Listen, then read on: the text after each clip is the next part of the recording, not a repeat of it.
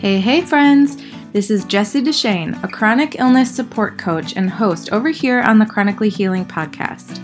When I was diagnosed with Hashimoto's thyroiditis, I was scared and immediately started looking for support. After finding so much negativity in the autoimmune world, I decided to start a community that emphasizes positivity and healing. On this show, you will hear me have conversations with people just like you who are on their own unique healing journey with chronic illness. There might be a few tears, but you are guaranteed to have a bunch of laughs and lots of love and support. Let's dive into the show. Hi, everyone, and welcome back to the podcast. In today's episode, I have Jen Maleka of the Holistic Health Boss. Welcome to the show. Thanks for having me. I'm excited to be here with you. Of course. Okay, so I want to dive right in. I've heard a little bit about your story when we were talking about having you on the podcast, so why don't you just tell us all about you, who you are, what you do, and then we can dive into your health journey. Sure. So I am a functional diagnostic nutrition practitioner, which is a mouthful for some people. Like, it's just a bunch of words. It doesn't mean anything. So let me explain that a little bit first. Basically, that means I'm somewhere in between a health coach and a naturopathic doctor. So I've been trained in functional lab testing.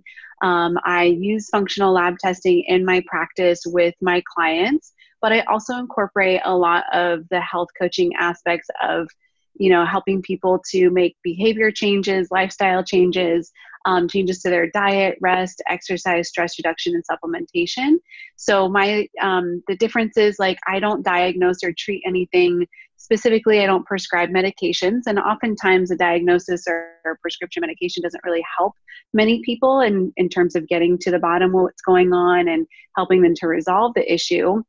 But also, you know, I have like a little bit of a different kind of approach because I do incorporate that health coaching component versus if you go to a naturopathic doctor, although I love them to pieces because they've been instrumental in my own journey, as well as my clients. Oftentimes you go and see them and then you don't see them for 3 months. And so a lot of people need more support and accountability and guidance in between those appointments that they're having. So I have this unique ability to kind of do both things. And that's not always what I've done. So I've just been doing this work for the last 7 years at this point in time. So I've always kind of been naturally just interested in the health and wellness space. Like, I was an active kid growing up, and I went to college and pursued a degree in fitness, nutrition, and health. So I kind of started in the industry as a personal trainer. And it's kind of an important piece of my story because this is where I really started to notice that something just wasn't right with myself and my health, and also started to notice in my clients, like, something was missing. So once I got out of college and became a personal trainer, first of all, I started struggling with health issues in college. I started to have severe allergies, like seasonal allergies that were just so debilitating that they would take me out for days or weeks at a time. I would get reoccurring ear infections, and I was an otherwise very healthy person. I was one of the healthiest, quote unquote, people that I knew at the time, being a good girl, eating my broccoli and chicken, you know, boneless, skinless, lean meats and proteins. And I was also struggling with some pretty like severe fatigue in the afternoon and evening times. Like, I would go to Starbucks and get a double Americano, of course, loaded with all kinds of dairy and milk and Splenda, some toxic sweeteners. Yeah. And even after having a double Americano, I would still be struggling to keep my eyes open in the afternoons and evenings when I was training my clients. And so that's where I, you know, started to notice something wasn't right with me. And like I said, like, my clients were also, you know, doing everything that I was recommending to them. They were counting their calories and they were working out, but they weren't losing weight as expected to be with somebody who's following a plan. And so I just started to question, you know, this conventional wisdom that I had been taught through college. And everything kind of came to a head when I was diagnosed with skin cancer around the age of 26 at the time.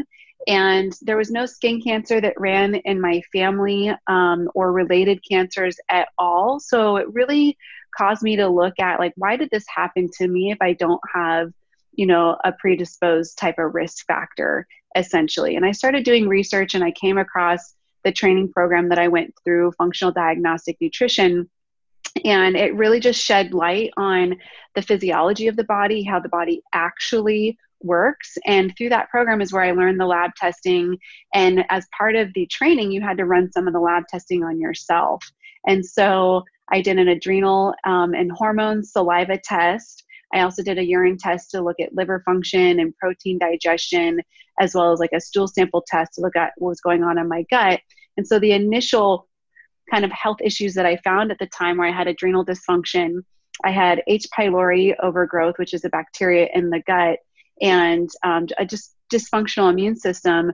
But two big, huge clues for me also was my liver was congested, and I had really high oxidative stress, which are two big components when it comes to cancer. So I kind of received answers about why I probably developed cancer at such a young age, again, without those risk, family history risk factors. And I wasn't like a chronic tanner or anything like that. And so I worked on cleaning up my liver and reducing oxidative stress and balancing hormones and cleaning up my gut. And lo and behold, my allergies went away completely. Migraines were gone. My low back pain dissipated. The cancers went away. And this year, actually, I'm going to be 10 years skin cancer free, which That's is kind awesome. Of exciting to say. Mm-hmm. And so I was going along great, and then life kind of happens, you know? Mm-hmm. So in 2016, I started accumulating some hormone issues at the time, and I was having like severe breast tenderness and sporadic breakthrough periods. To one point, like I had a 12-day period, and I was like, something is not right here. I had cystic acne, and I'd never had acne in my entire life. And, went and opened my guest room closet and looked up on the ceiling, and we had black mold all over the ceiling. And I had been working from home, and my desk that I sat at was literally within a foot of that closet. Of course. So, you know, then figured out I had estrogen dominance going on. Obviously, like mold toxicity, because we have no idea how long the mold was there for and how long I'd been sitting there. And then that also triggered thyroid issues and Hashimoto's for me as well. So I was very fortunate that I caught the Hashimoto's pretty early. Like my antibodies were around like 28 and 45. Okay. But I did go on WP thyroid like medication for about 6 months just to support my body and the ways that it needed, why I did the cleanup work so that it could get back to normal. Because I think you said, you know, you've talked about some Lyme's and mold toxicity stuff on the show before, and that can really just overwhelm the immune system, the detoxification system, and it can take a while to get to purge some of that stuff out of your body. So, you know, I did some medication for a while, but I'm happy to say that my Hashimoto's was in remission within 6 months, and I still maintain a remission type of state, and all the hormone issues are gone, luckily. And I'm fortunate to have had that experience, because everything that I've learned through that experience has helped me with the clients that have come to me that have experienced the same type of things, and just being able to relate to them. And I've been there on that journey, you know, when you feel uncomfortable in your body and you lose faith in your ability to heal, and it's hard to see the light at the end of the tunnel, but ultimately, like, you just keep working at it. And I'm, you know, grateful to say that I'm like living proof that there is another side of it, you know, that it is possible to restore health. And I help clients do it every day, you know? Yeah.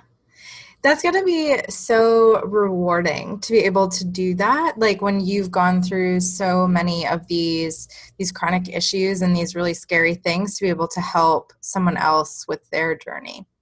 Mm-hmm. It is. I mean, I can't imagine doing anything else for the rest of my life. I'm just completely passionate about my work. Every time I get off the phone with a client, it's just like, it lights me up all the time. Like, it's amazing to be able, you know, I've just been working with a woman who's 60. She's been suffering with MS for her entire life almost. And she's tried every trial drug therapy treatment out there.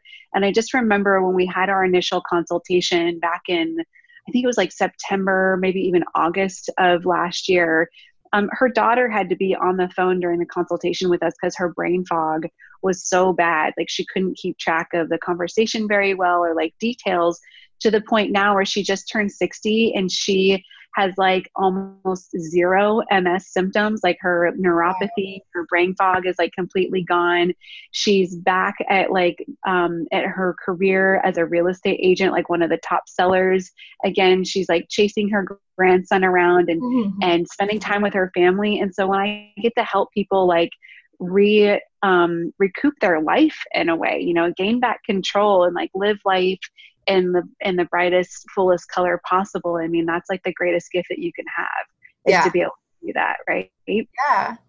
So do you normally work with people that already have a diagnosis or what, how does that work? It's usually a little bit of both, because what's interesting is like some people will come to me and they'll just say like, I'm struggling losing weight. I feel like I have brain fog. My digestion isn't right. I'm bloated all the time. I've allergies, acne, like just this accumulation of symptoms that they've acquired over a period of time where they finally have kind of reached a breaking point of like, something's not right. And normally the story is that they've gone to, you know, their doctor or other, you know, health professionals, and they're not really getting answers or right solutions. So they wind up with me or finding me. And through that process, sometimes we come across what would be diagnosable for them. So if I, you know, sometimes I run a thyroid test, or like I love running the Dutch test, which is a urine test to look at the hormones. And so Dutch stands for Dried Urine Total Comprehensive Hormone Test. And it is definitely the most comprehensive hormone test out there.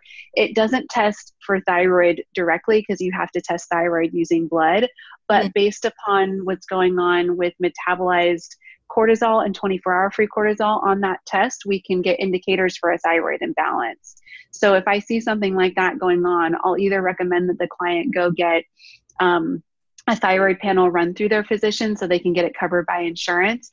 And I'll give them some guidance on what markers to ask for, because most practitioners would run an incomplete thyroid panel through the conventional medical system. So I kind of help them advocate for themselves and then also educate them about what functional or optimal ranges are for thyroid so that they don't get misled based on the conventional ranges that are as accurate for us, and help them get some answers that way.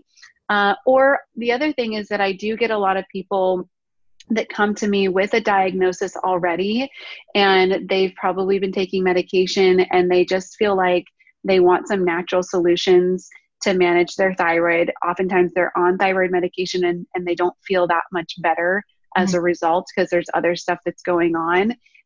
Or they would like to come off a thyroid medication or be able to reduce their thyroid medication. So they're like, how do I kind of naturally start to heal or support my body so that that's a possibility for me?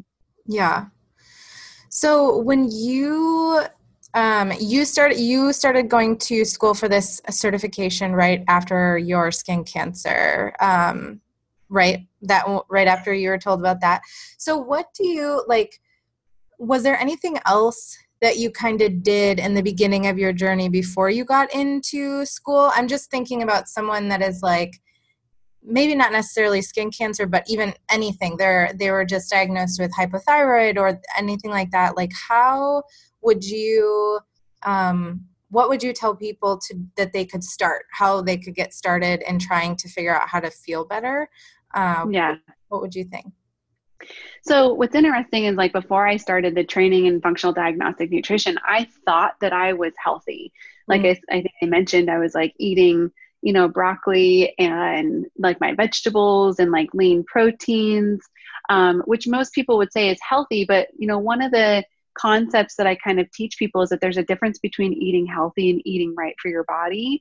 You know, eating right for your body will incorporate healthy foods, but not every healthy food is right for your body. And so looking back now, like, and when I was going through the training, some of the very first things that I started to do was like, one is that I started to focus on eating like 100% organic as much as possible whenever it was within my control, which primarily means like the foods that are in your home, because you're purchasing those. It's a little bit more challenging to control them when you're going out to eat, because then you just start to eliminate a bunch of toxins that have a negative impact on your hormones. So a lot of the pesticides and herbicides that are used are classified as like endocrine disrupting or xenoestrogen type of toxins that will disrupt the hormonal balance of the body, on top of the fact that they're inflammatory and just they overload our liver and all these other kinds of things that they do. So that's always like a primary recommendation for every single person, I think, that's out there. And then the other probably secondary or pretty high at the list of being a primary recommendation is moving towards an anti-inflammatory diet. Mm-hmm. And so I think the foundations of an anti-inflammatory diet are gluten-free, dairy-free, probably as much as possible. Some people can handle certain types of dairy better than others. But if you're dealing definitely with thyroid issues and you may or may not have an underlying Hashimoto's diagnosis awaiting you, dairy can definitely be a problematic food because it mimics gluten in a lot of ways in the body, and gluten is a trigger for thyroid antibodies for the body to attack itself or attack its thyroid. Sugar is a big inflammatory food as well, so avoiding that. And then definitely soy, because soy is, genetically modified a lot of times. Most times it has gluten in it. And so, and it also is a xenoestrogen. And if you have too much estrogen in your body, elevated levels of estrogen can trigger thyroid issues also. Mm-hmm. So those are some really big ones. And then, from downstream from that, I would say like all grains in general, like even corn, rice, quinoa can be problematic depending on the person, especially mostly because those are another group of foods that are going to strongly mimic gluten in the body and cause that inflammation or trigger the body to attack like the thyroid gland, specifically if they're dealing with thyroid issues. Oh, wow.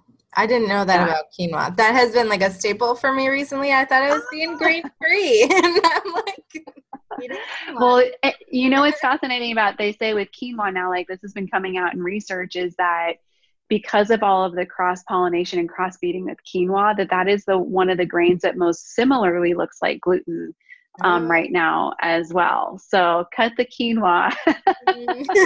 That's so sad, but probably makes sense why I've been really inflamed. I think for me personally, at least, food was the scariest thing to start doing, but it was also and continues to be the most detrimental, or like the biggest changes I've seen has been from food. I've been gluten-free almost 2 years now, at least intentionally gluten-free. I'm sure that I know that I've been glutened, like when I've gone out to eat a few times, but I've been pretty specific with that.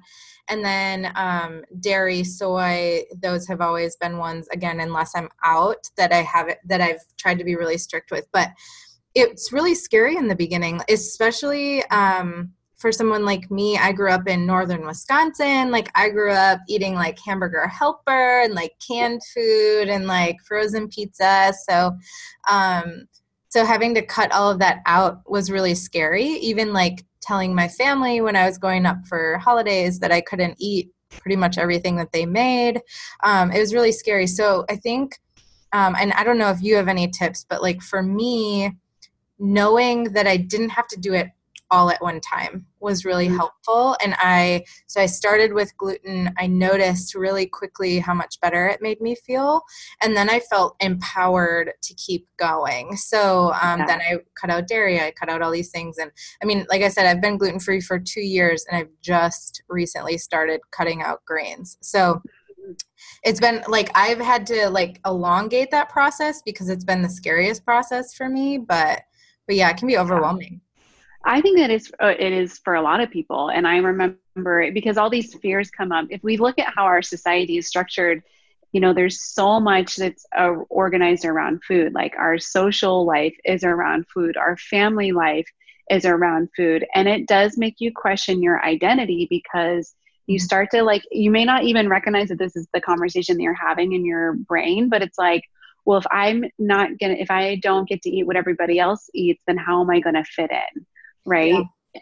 Yeah. And that's like, I don't want to, and then you go, I don't want to be that person at the table that's having to ask for you know, gluten-free or ask for dairy-free. But what's so fascinating about this as well is that our thyroid is related to the throat chakra, which is our center of communication. And when we're not communicating our needs, guess what we're doing? We're blocking the energy flow of our throat chakra. So actually, like, kind of stepping into your power and like owning your worth and improving your confidence and your self-esteem when it comes to like asking and ordering in a way that's right for you actually helps to strengthen the thyroid chakra or the throat chakra, which is really cool because it's related to our thyroid, right? And, you know, when I talk with clients about this, sometimes it's around putting perspective on it. So this actually came up with a client of mine recently. She travels a ton for work, and she travels a lot primarily to South America. And she, you know, we're working on this, moving towards a gluten-free, dairy-free kind of lifestyle. And she had a trip to South America, I think it was Chile. And there was a big kind of gala event. She's like, well, I did okay, except for this event. Like, she's like, I just didn't want to bother them by, you know, asking to order gluten-free. And I was like, okay, well, explain that to me a little bit. Like, what is the fear associated? And she just didn't want to be a hassle. Like, she didn't want to be embarrassed by it. And so I kind of changed the perspective on her. And I was like, if your life depended on being gluten-free, would you have ordered that way? And she's like, well, yeah, but that's different because it's life-threatening. And I was like, well, who says that your situation currently right now isn't? Yeah.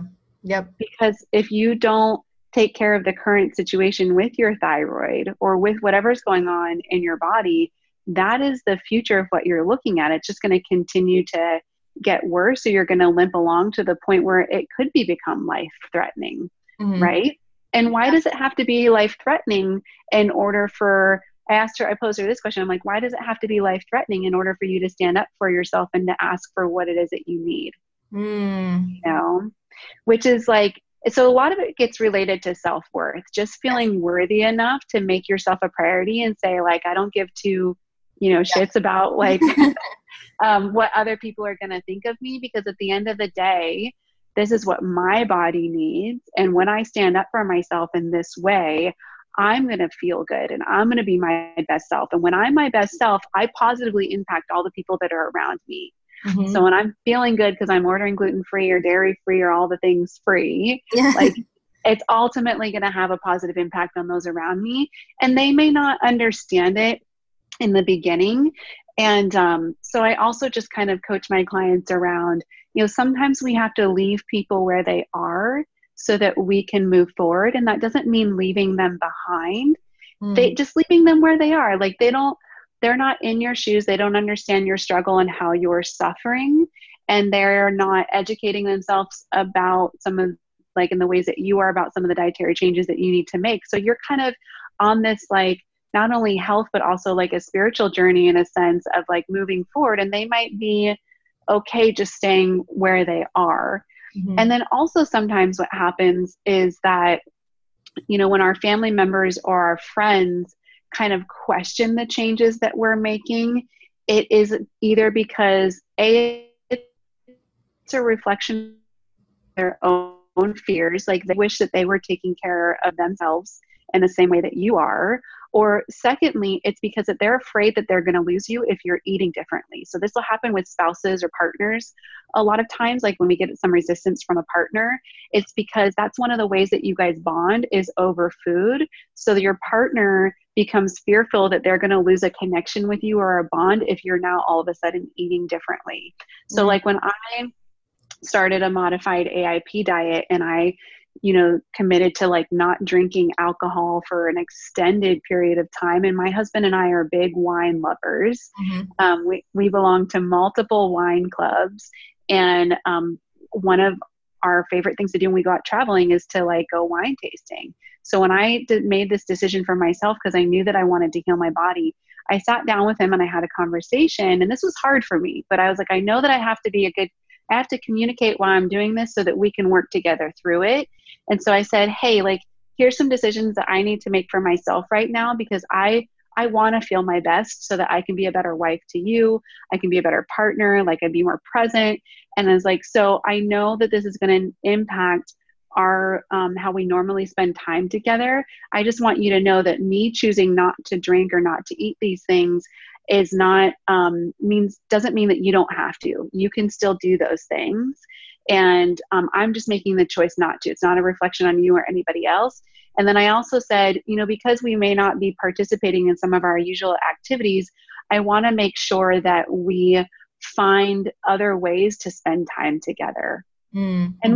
And we did, you know, so I think that those are some things that are really helpful for people when I shed the light on, like, you know, how it is impacting their relationships, and then give them some tools for, you know, how do I continue to create connection and feel like I belong, even though I'm making some of these changes for myself because I know that I need to. Yeah. Yeah. I love that. I think, sometimes that can be the hardest part, is like the people closest to you. Even I noticed at work, I had a very close team. And whenever I was doing like a more strict diet or something, I noticed that instead of being confident in in the things I needed to change, I would almost joke about it. Like I would almost make fun of myself. Like, oh yeah, I know I can't eat anything. But then when they would say something similar, it would kind of hurt my feelings. And I was like, well, I'm the one that's putting this out there though. So if I would be coming at it from a serious place instead of a place of like belittling myself and my decisions, even if it was, for me, I like use humor when I'm uncomfortable sometimes to like make things less uncomfortable for me. And it totally backfired in my face for that reason. But yeah, it's hard. And I think it's just remembering that there's other ways that you can connect with people, like you said, that don't necessarily need to be surrounding food. But yeah. So what are some different ways that you keep yourself feeling good every day, like different things that you do that really make you thrive? Mm-hmm. So I love this question because we've everybody focuses so much on diet. Mm-hmm. And I think that something that we need to turn our attention to more in our society in general is sleep. So I talk about, like, we need to learn to value sleep more than we value diet and exercise in a lot of ways, because if you're not getting good quality sleep during the right periods of time of night, then all of your diet and exercise efforts kind of go to waste in a sense. And I specify, you know, during the right time of night, because there's a difference between, you know, you hear a lot of differenting opinions about sleep out there, like, oh, you need 7 hours of sleep or 8 hours of sleep or 6.5 hours of sleep.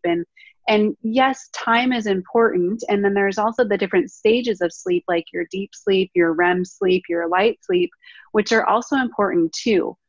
But what nobody's really talking about is the time period in which you're sleeping, like the time frame itself. This is super important because it relates to our circadian rhythm. And what's really cool for your listeners, like if you guys go Google like a Chinese medicine clock, you'll find some images on the internet where this is really talked about a lot in Chinese medicine. And it'll show you, like, throughout the different hours of the day, there's certain times of the day that your body is doing certain functions. So like on the Chinese medicine time clock, like around 6 p.m. is when your blood pressure is the highest. So if you've been told that your blood pressure is high and every time you're going to the doctor, it's after work, well, yeah, it's going to be high because that's the time of the day that it's the highest. So you should try checking it in the morning time to see if it's like lower. And then also between like 2 and like 3 a.m. or around those time periods is like when the liver does its massive detoxification process and it's dumping bile and doing all the important things that it needs to do.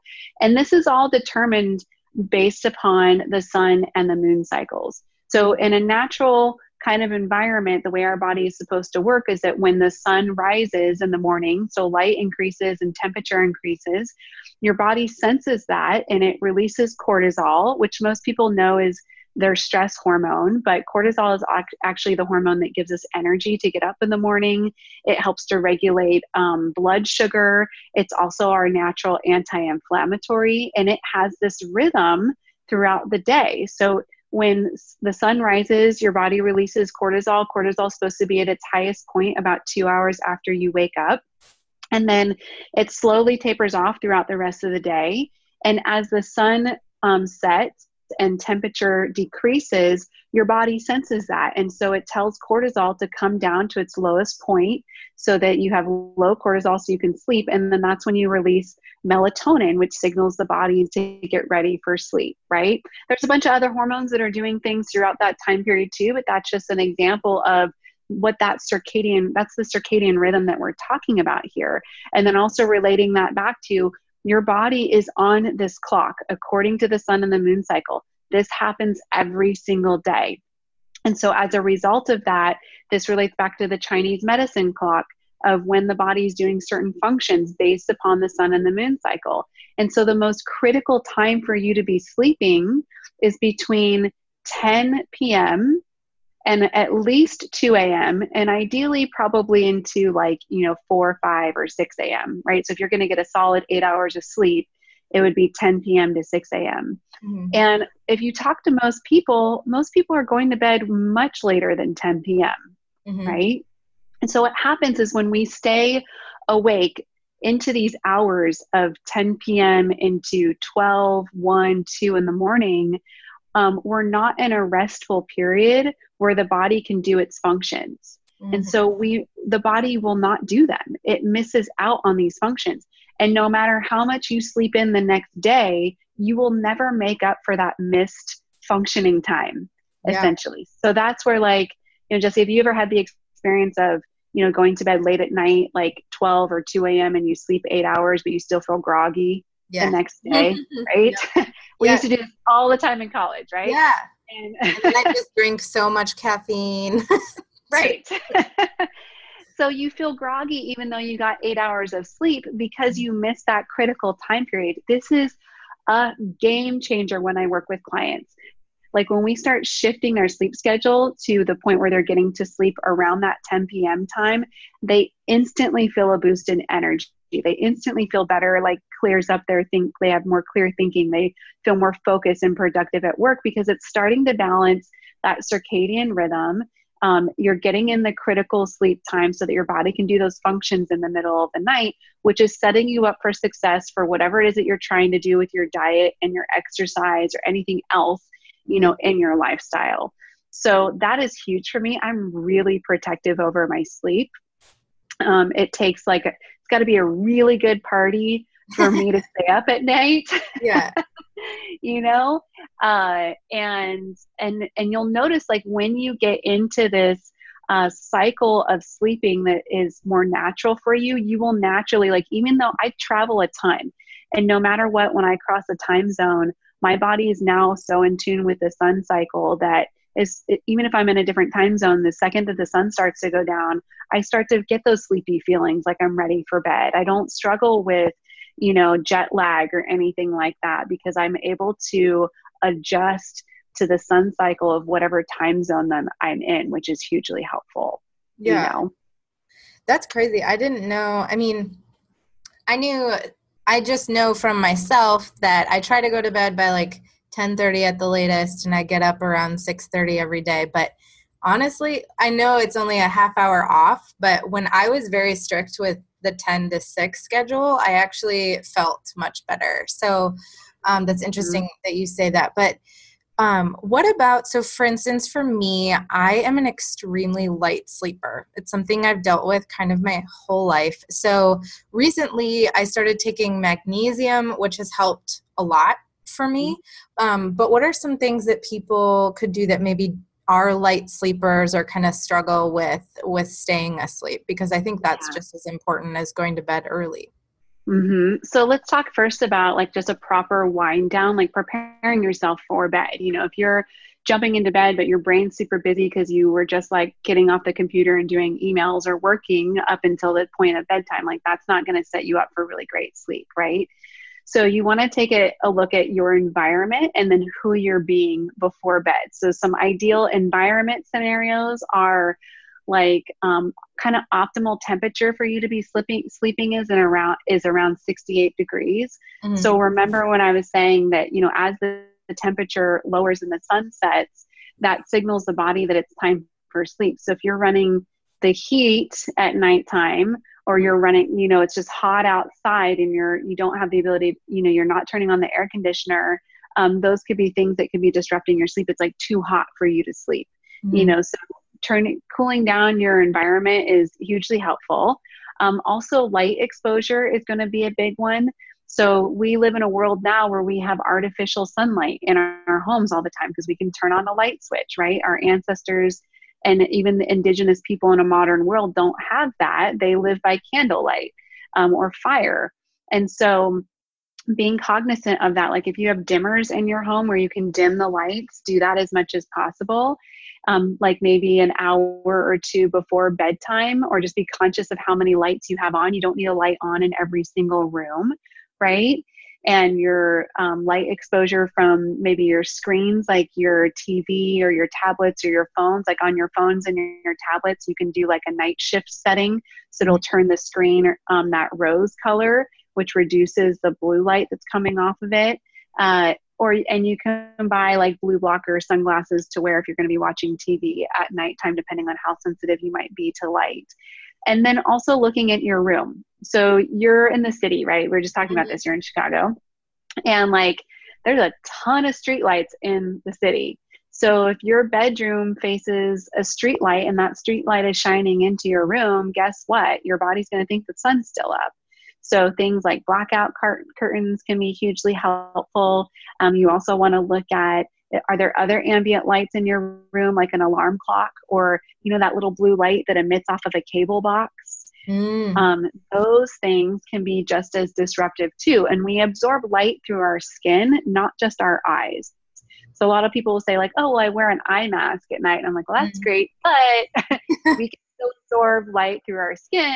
So let's just make sure that we cover all those lights. Like one of my signature tricks is that I travel with electrical tape in my backpack so that if I'm in a hotel room and the thermostat is glowing and the smoke detector is glowing and the cable box is glowing, I just get out a little piece of electrical tape and I put it over the light so that it covers it. Or if there's like a crease in the curtains, I can like kind of just like snap them together with some electrical tape, you know? Yeah. Like a super dark environment to sleep in. And like a hotel room, sometimes there's like light that comes in from underneath the door. So I'll stack pillows under the door crevice so that it's nice and like dark in there. So light's a really big one in temperature.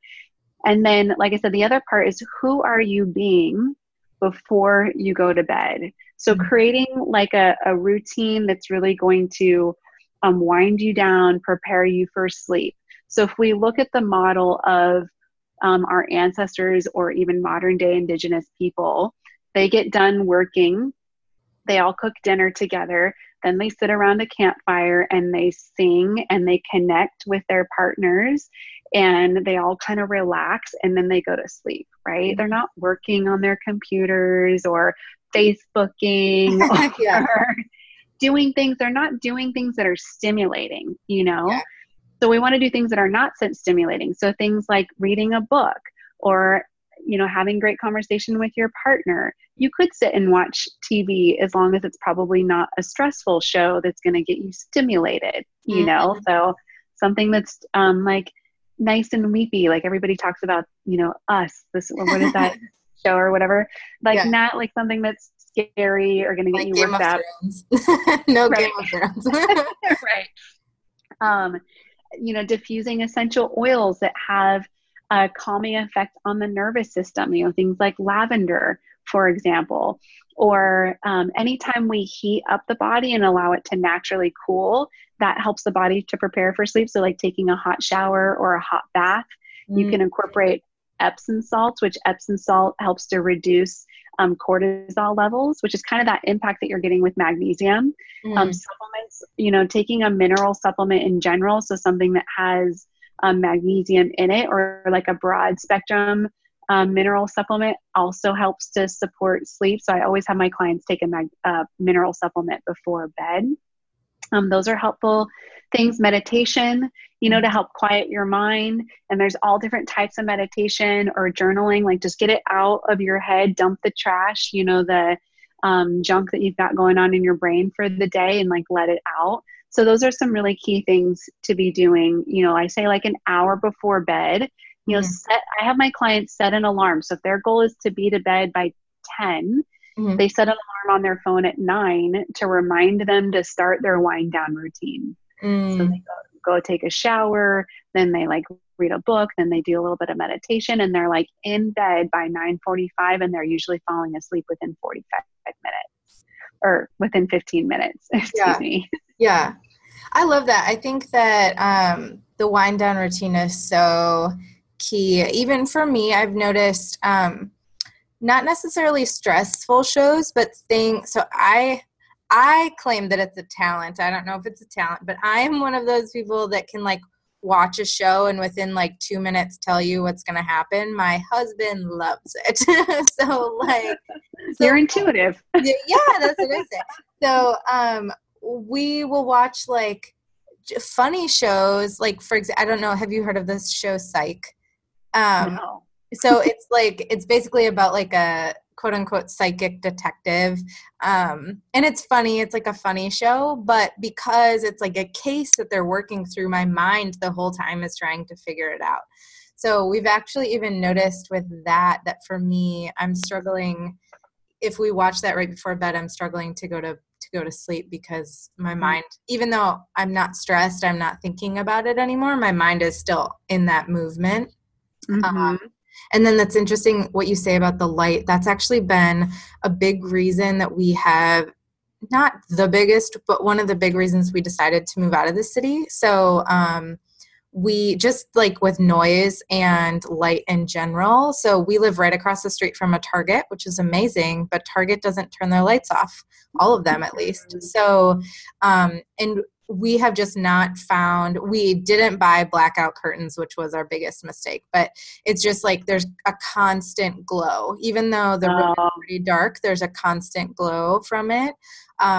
So yeah, that's something that we're looking forward to, but I love those tips. I think those are really important. And I think, sleep in general is just, I mean, it just impacts so many things. Like if I don't sleep enough, I'm much more likely to skip my workout. I'm much more likely to eat some of those more snacky foods. I'm much more likely to grab a second coffee, which are all things that I know in the end won't make me feel better, but like in that groggy state seem like a good idea. Yeah, in the moment. And that's natural for that to happen because you're more snacky because your body is searching for immediate energy. So it's going to want carbohydrates, like instant energy, or it's going to want caffeine, you know, for those reasons. And something else just to think about is that a thyroid issue is oftentimes a symptom of something else that's going on, a bigger problem. And so when we have dysfunctional sleep patterns, it can cause HPA axis dysfunction. And if you have adrenals that are underworked or overworked, that can have a negative impact on your thyroid issue. So, or on your thyroid. So your thyroid issue could just be a result of something else. If you work on balancing your circadian rhythm and your adrenals, it's going to positively, you know, impact your thyroid also. Yeah. One other tip I was just thinking about too, that I wanted to mention when I travel, when I check into a hotel, I will ask them, can I please have the darkest, quietest room to make sure that I don't get placed in a room that's facing like a parking lot or a park that's going to have that glowing aspect to it. And usually it's above, like away from any kind of lights. And it's usually kind of like in a corner on the backside of the hotel so that it's like not facing out onto the street. So that's something that you can certainly be asking for when you're traveling too. Yeah. That's one of those, like the worst they could say is no type questions, like just to ask and maybe you'll be a little bit more comfortable and it's not going to hurt anything, honestly. Yeah, exactly. Now you mentioned also saying, Jessie, that you're like, you know, what about people who wake up in the middle of the night? So I wanted to touch on that too, is that first of all, like you want to be checking like what time in the middle of the night are you waking up? And if you're waking up between 2 and 3, that's an indication of a couple of different things possibly. So between 2 and 3, it can be a sign of a drop in your blood sugar. So when your blood sugar drops too low, then the body will release cortisol to bring it back up. And remember, cortisol is what gives you energy. And so all of a sudden you get this spike of energy in the middle of the night. And most people will say, oh, well, I wake up in the middle of the night to go to the bathroom.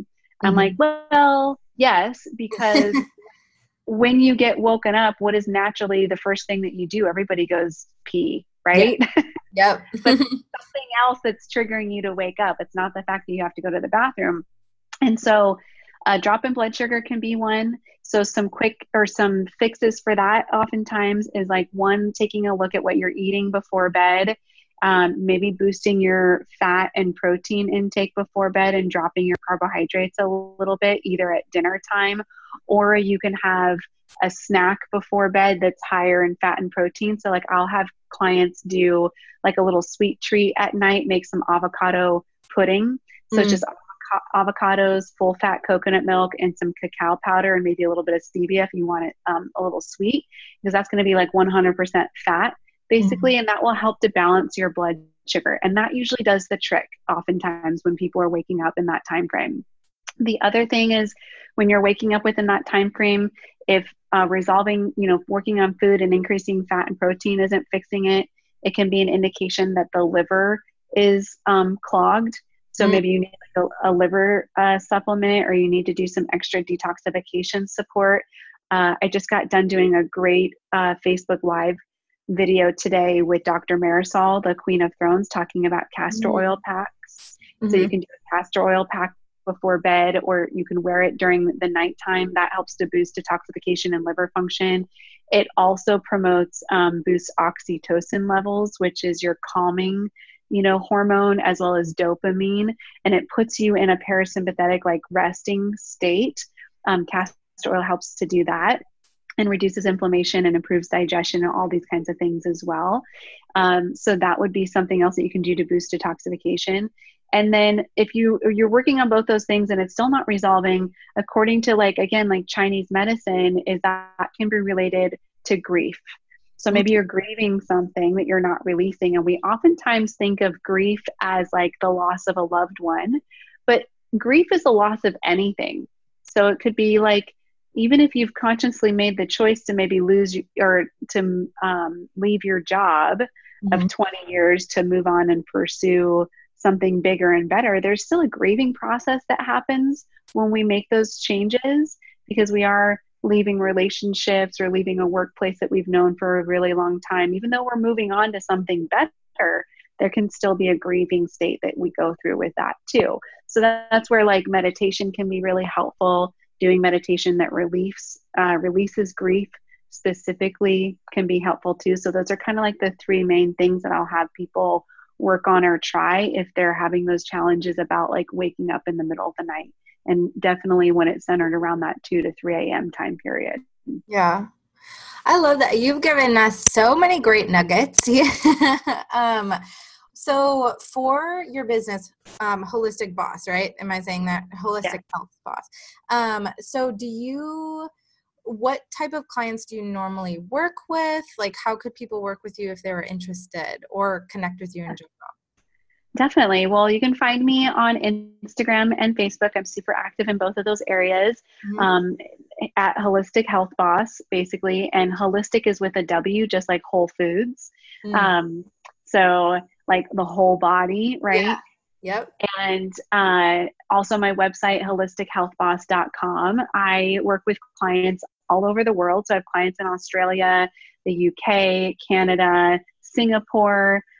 That's the great part about my work is I work virtually with people over video conferencing, just, you know, kind of like we're talking today, and shipping test kits to them around the world. Most of the testing that I do is urine, saliva, and stool or hair sample based. So it's easy to do that testing globally. And they do the testing in the comfort of their own home.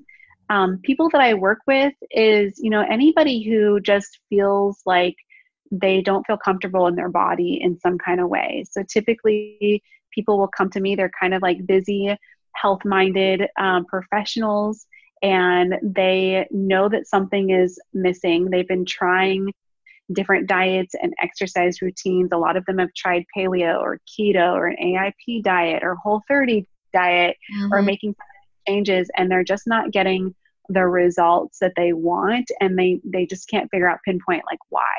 And so that's where I'll say, like, you know, if a diet or an exercise routine isn't working for you, it could be because it's not right for you, but it could also just be because there's something bigger going on underneath the hood that we need to investigate, like the hormone imbalances or digestive issues or detoxification issues. And when we resolve those things, then that makes your diet and exercise efforts more efficient and you can get better results that way. So I really just help people get their hands on the right lab tests and resources so that they can find the missing pieces to their health puzzle, actually fix what is wrong and get back to feeling like themselves again, or maybe for the very first time. You know, they may have never felt like themselves, but oftentimes people will say like, there was a point in their life that they felt like themselves, and for some reason right now they don't feel comfortable in their body, they can't think clearly, or they're not as productive or smart or quick, like, you know, witted as they used to be. Like, just something is amiss.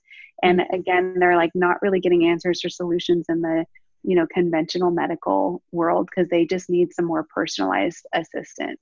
Yeah, I know for me, the times that I've worked with coaches or with naturopathic doctors, it's just been nice to have someone that I know is in my corner and really takes the time to get to know me, to get to know how I'm feeling. And I think a lot of people with chronic illness, autoimmune disease, anything like that, they have a tendency to get a lot of misdiagnosis or a lot of ignoring, or you're a hypochondriac, you're all of these types of things. So I think one of the biggest things that can be really helpful in your healing is just having someone that believes you and that is willing to help you like move forward. So I think that it's like huge that when I've made the biggest steps in my healing journey has been when I'm working with someone. Mm-hmm. Yeah, I think it's super important. Like I always say, you know, some of the most important things that I look in for in my health team members, and I say health team members because you're going to have a health team, you know, you're going to have a doctor or a naturopath, a chiropractor, an acupuncturist, maybe a health coach, a personal trainer. Like there is a role. You might have multiple people playing roles in your health journey, but you know, some core characteristics that they should all have is like, they should be collaborators. So they're going to collaborate with you. Like I say, tell my clients, like, this is a collaborative process. Like I'm here to educate you, but I also want you to bring information to me. Yeah. They also should be compassionate, which means that they're going to listen to you and take what you say seriously. I can't tell you in my own journey, I've been to multiple doctors that have dismissed my symptoms or told me that, you know, well, let's just keep an eye on it. I don't know what to do about that. And that's not good enough. Then go do the research and help me. Right. Yeah. And those are super important, and have an openness and willingness to work with other people that are on your team.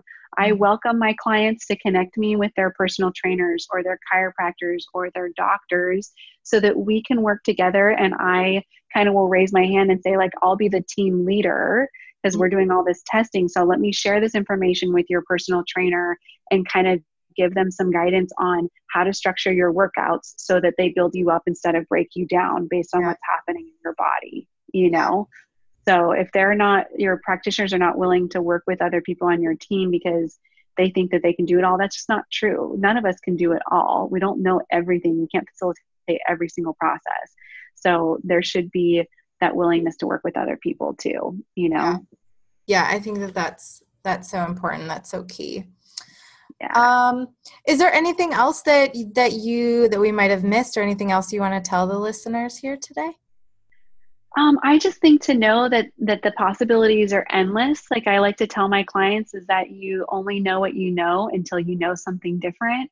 So right now it might feel like you're, you know, situation is hopeless, but that's because that's the only thing that you've experienced at this point in time. And know that there are people out there like me and like you who are making changes in our life, and we are feeling better.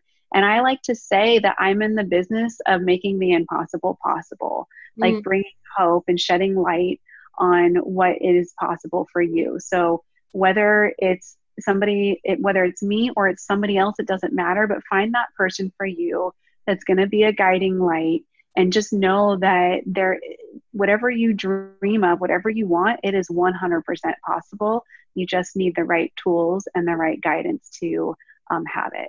Yeah. Yeah. I love that. That's a great place to end on.